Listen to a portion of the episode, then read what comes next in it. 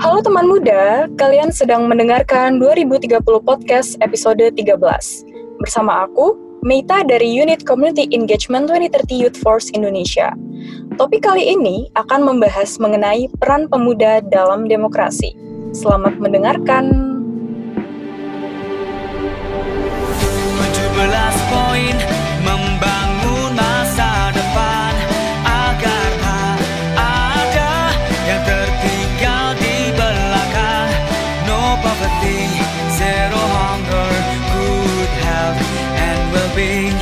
Quality education for everyone.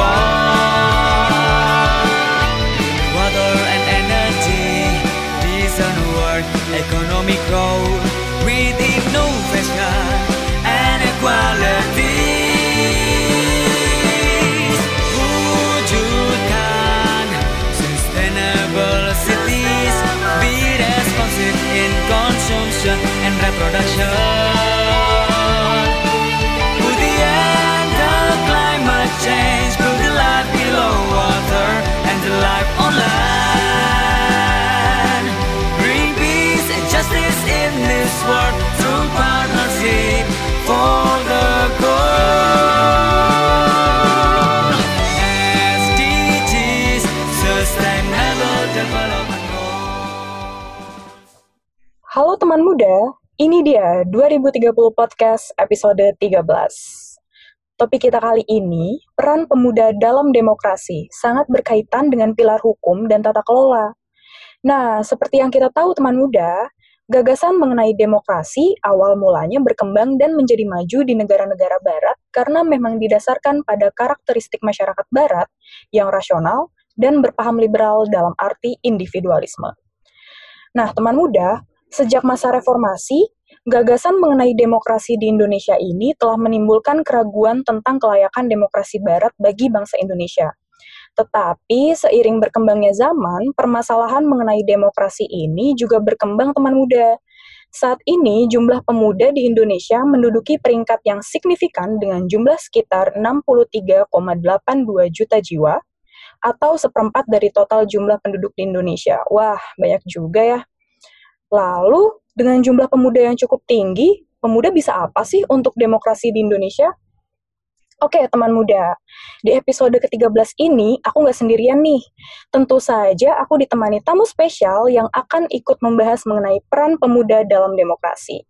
Bersama Kak Warawidya Pangusti, seorang mahasiswi jurusan demografi dan pencatatan sipil Universitas 11 Maret, yang aktif di komunitas hukum ketatanegaraan Fakultas Hukum Universitas 11 Maret. Nah, Kak Widya ini juga merupakan salah satu peserta COP IYD 2020 di pilar hukum dan tata kelola nih. Wah, halo Kak Widya, apa kabar? Halo kakak, alhamdulillah nih baik-baik aja. Alhamdulillah. Nah, Kak Widya lagi sibuk apa nih selama pandemi gini yang serba WFH? Sebenarnya nggak terlalu sibuk apapun ya, karena sekarang kan lagi liburnya semester dan lagi ngurusin KRS buat semester selanjutnya. Paling malah iseng-iseng ikutan event-event buat nambah kegiatan sih. Wow, sangat produktif sekali kakak keinginan selama pandemi ini. Oke, nih kak, kakak kan dari komunitas hukum ketatanegaraan tuh di fakultas universitas kakak. Bisa nggak sih dijelasin atau dikasih tahu sedikit aktivitasnya apa aja di dalam komunitas hukum ketatanegaraan? Oke, jadi saya kan sebagai anggota dari Constitutional Law Community di Faculty of Law Universitas 11 Maret. Mm-hmm. Itu tuh berdiri tahun 2019, jadi baru banget gitu. Aku jadi di bagian waktu kemarin itu tahun kepengurusannya itu di bagian staff research and development.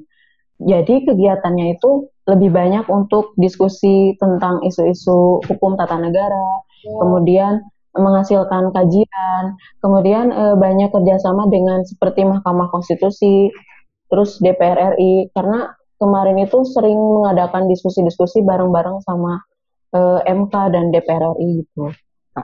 Wow, keren juga dong Kak. Berarti walaupun masih baru, tapi udah keep in touch sama instansi-instansi pemerintah dong, Kak? Ya, karena kan pembinanya itu dosen hukum tata negara sendiri di Fakultas Hukum UNS, dan beliau itu memegang kayak pusat studi tata negara UNS sendiri, jadi gampang gitu loh untuk jejaringnya. Oke, wah keren banget sih. Kalau misalnya aku di UNS, aku pengen deh join, Kak. Kayak keren banget gitu. Oke, Kak Widya, kita sesuai topik nih hari ini, antara pemuda dan demokrasi. Sebelum masuk lebih dalam ke pembahasan inti, aku pengen tahu dong, Kak, sebenarnya menurut Kakak arti berdemokrasi itu apa? Oh, arti berdemokrasi. Sebelum masuk ke arti apa itu berdemokrasi sendiri, alangkah lebih baiknya kita mengetahui arti demokrasi itu sendiri. Arti demokrasi kita sering dengar kan dari zaman SMP sampai SMA, terus kalau di FH itu masuk di mata kuliahnya ilmu negara. Jadi demokrasi itu berasal dari bahasa Yunani yang artinya demokrasia, dan katanya sendiri itu artinya dari kata demos dan kratos. Demos itu artinya rakyat dan kratos itu artinya kekuasaan rakyat. Sedangkan menurut KBBI sendiri, Kamus Besar Bahasa Indonesia, demokrasi adalah pandangan hidup atau gagasan yang mengutamakan persamaan hak dan kewajiban serta perlakuan yang sama bagi semua warga negara. Mm-hmm. Nah, demokrasi juga ada beberapa pengertian dari para ahli yang sangat terkenal seperti Abraham Lincoln dan Montesquieu. Abraham Lincoln itu sangat terkenal sekali. Pengertiannya itu pemerintahan dari rakyat, oleh rakyat, dan untuk rakyat. Sedangkan menurut Montesquieu itu yang sangat terkenal itu kekuasaan negara yang dibagikan menjadi 3 lembaga, yaitu legislatif, pemegang kekuasaan membuat undang-undang, eksekutif, melaksanakan undang-undang, dan yudikatif, memegang mengadili pelaksanaan undang-undang. Jadi kalau menurut saya disimpulkan itu demokrasi itu berarti kita turut andil dan berpartisipasi dalam kegiatan berdemokrasi. Dan kegiatan berdemokrasi ini sangat erat kaitannya dengan kegiatan-kegiatan politik gitu menurut saya. Karena banyak jenis berdemokrasi yang kaitannya dengan kegiatan politik, seperti kita menyalurkan aspirasi, baik bentuk tulisan kajian isu politik, bentuk lisan di jalanan demonstrasi, ataupun bentuk online partisipasi dengan petisi online, dan juga kita bisa berpartisipasi untuk memberikan suara pada pemilu, seperti itu. Selain itu juga kita bisa masuk ke dalam sistemnya untuk bertarung misalkan di kontestasi politiknya, karena jika kita berdemokrasi maka suara itu akan dibutuhkan untuk kemufakatan dan membentuk mewujudkan kebijakan, seperti itu, Kak. Wow, berarti luas juga ya, Kak. Nah, tadi kan Kakak bilang tuh kalau misalnya demokrasi sangat erat kaitannya dengan kegiatan politik. Nah, tapi kan politik ini cenderung sensitif ya, Kak, kalau misalnya ada isu-isu politik dan lain sebagainya nih. Nah, menurut Kakak, pemuda kenapa sih harus ikut berdemokrasi padahal demokrasi ini sangat erat kaitannya dengan politik kayak gitu? Nah, selanjutnya itu kan tadi kenapa pemuda harus aktif dalam berdemokrasi yang erat kaitannya dengan kegiatan politik. Karena apa? Pertama itu pemuda itu sering diekspektasikan. Misalkan dari keluarga aja kita selalu diekspektasikan seorang pemuda itu harapan keluarga. Nah, sama saja dengan suatu bangsa. Berarti pemuda itu harapan bangsa itu gitu. Dan diharapkan untuk membangun hal-hal progresif yang lebih baik. Nah, maka dari itu pertama, pemuda sebagai generasi penerus. Yang kedua itu pemuda diyakini sebagai agent of change atau generasi perubahan, membawa perubahan. Dan yang terakhir itu pemuda itu diperlukan adanya di dalam suatu sistem demokrasi yang berkaitan dengan kegiatan politik, sehingga keterlibatannya untuk membawa pembaharuan, begitu, Kak. Oke, wow. Oke, Kak. Berarti seperti Kakak bilang nih, pemuda sebagai agent of change ya.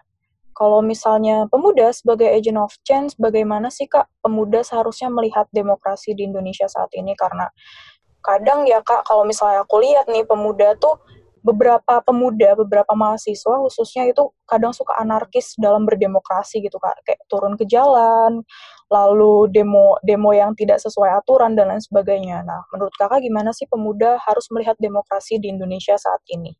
Nah, Kak, kalau pemuda saat ini melihat demokrasi itu bagaimana? Sepengamatan saya itu pemuda dalam aktivasinya dalam berdemokrasi itu sekarang sangat tinggi karena dibuktikan dengan beberapa jalur demokrasi yang mereka lakukan gitu, seperti itu. Namun jika melihat aktivasi pemuda untuk terjun ke dalam sistem demokrasi itu sendiri itu sangatlah sedikit karena menurut penelitian yang saya temukan dari penelitian Morisan dari Universitas Mercubuana, Fakultas Ilmu Komunikasi, dengan judulnya Tingkat Partisipasi Politik dan Sosial Generasi Muda Pengguna Media Sosial. Nah, kuesionernya itu dibagikan kepada generasi muda pengguna media sosial dan termasuk kategori pemilih pemula pada tahun 2014 pemilihan umum itu yang berusia antara 17 sampai 22 tahun. Dan pemilih pemula pengguna media sosial pada pemilu 2014 itu berdasarkan data bahwa sebanyak 73,2% responden memberikan suara pada pemilu legislatif 2014 dan sebagian besar 80% menunjukkan keinginan besar untuk memberikan suara pada pemilu presiden 2014. Jika ditarik kesimpulan berarti tingkat partisipasi politik di kalangan pemilih pemula adalah tinggi. Kemudian yang kedua itu ditemukan bahwa bentuk partisipasi politik sebagian besar responden barulah pada level yang paling ringan.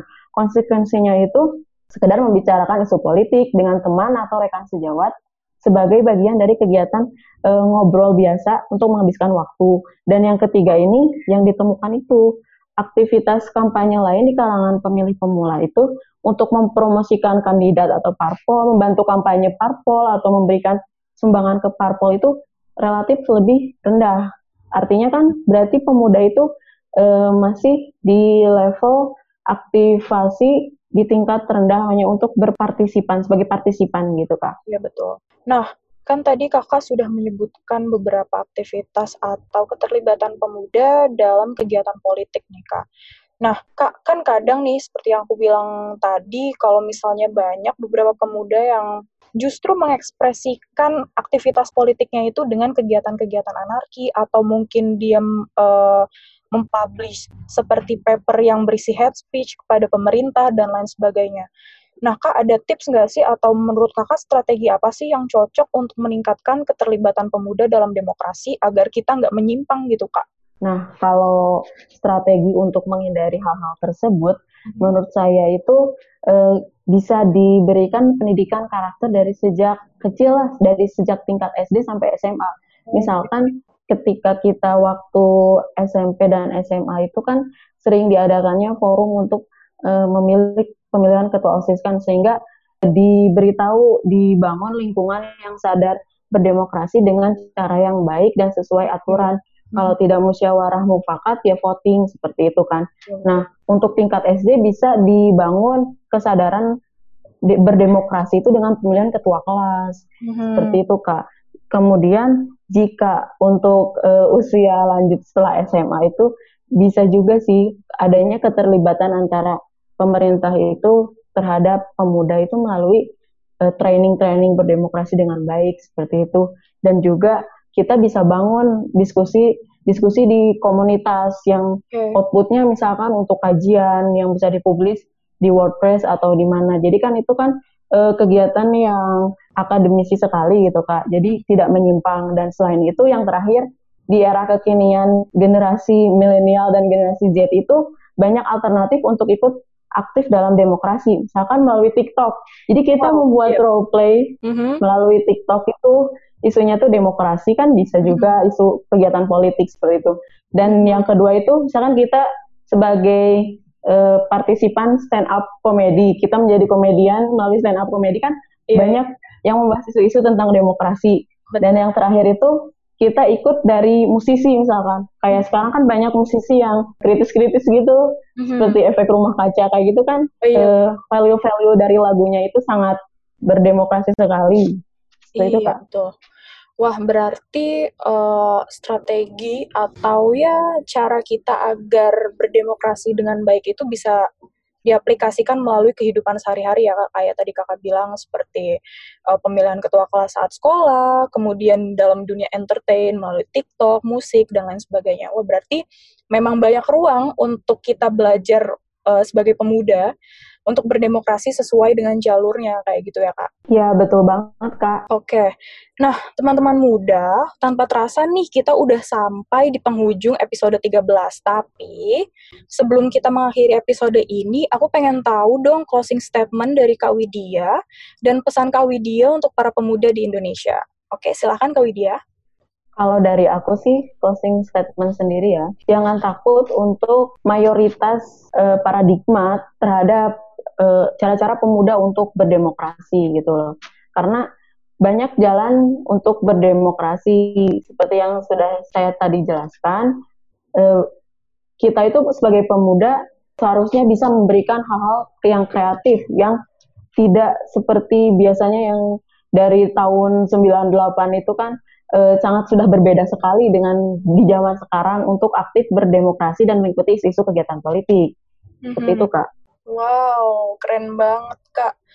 Jadi, teman muda, kita jangan takut untuk berpartisipasi politik. Yang penting kita sesuai jalur, sesuai koridor, dan jangan lupa tata krama, intinya kayak gitu ya, Kak. Oke, terima kasih banyak buat Kak Widya untuk pembahasan yang sangat menarik dan sangat insightful. Aku nggak nyangka bahwa kita belajar demokrasi itu bisa melalui kehidupan sehari-hari. Wow, thank you banget buat Kak Widya. Semoga kita bisa berbincang di lain kesempatan. Sama-sama Kak, ya, amin. Oke, setelah baik. Pandemi Kak.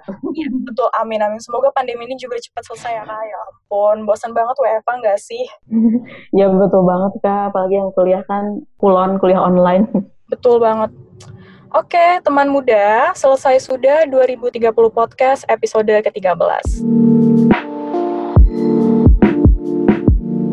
Terima kasih teman muda telah mendengarkan episode ini. Jangan lupa untuk ikuti terus 2030 Podcast karena kita akan membahas mengenai SDGs dan event-event yang berkaitan dengan tujuan pembangunan berkelanjutan. Stay safe dan sampai jumpa di episode selanjutnya. Yeay, sampai jumpa teman-teman muda. Sampai jumpa Kak Widya.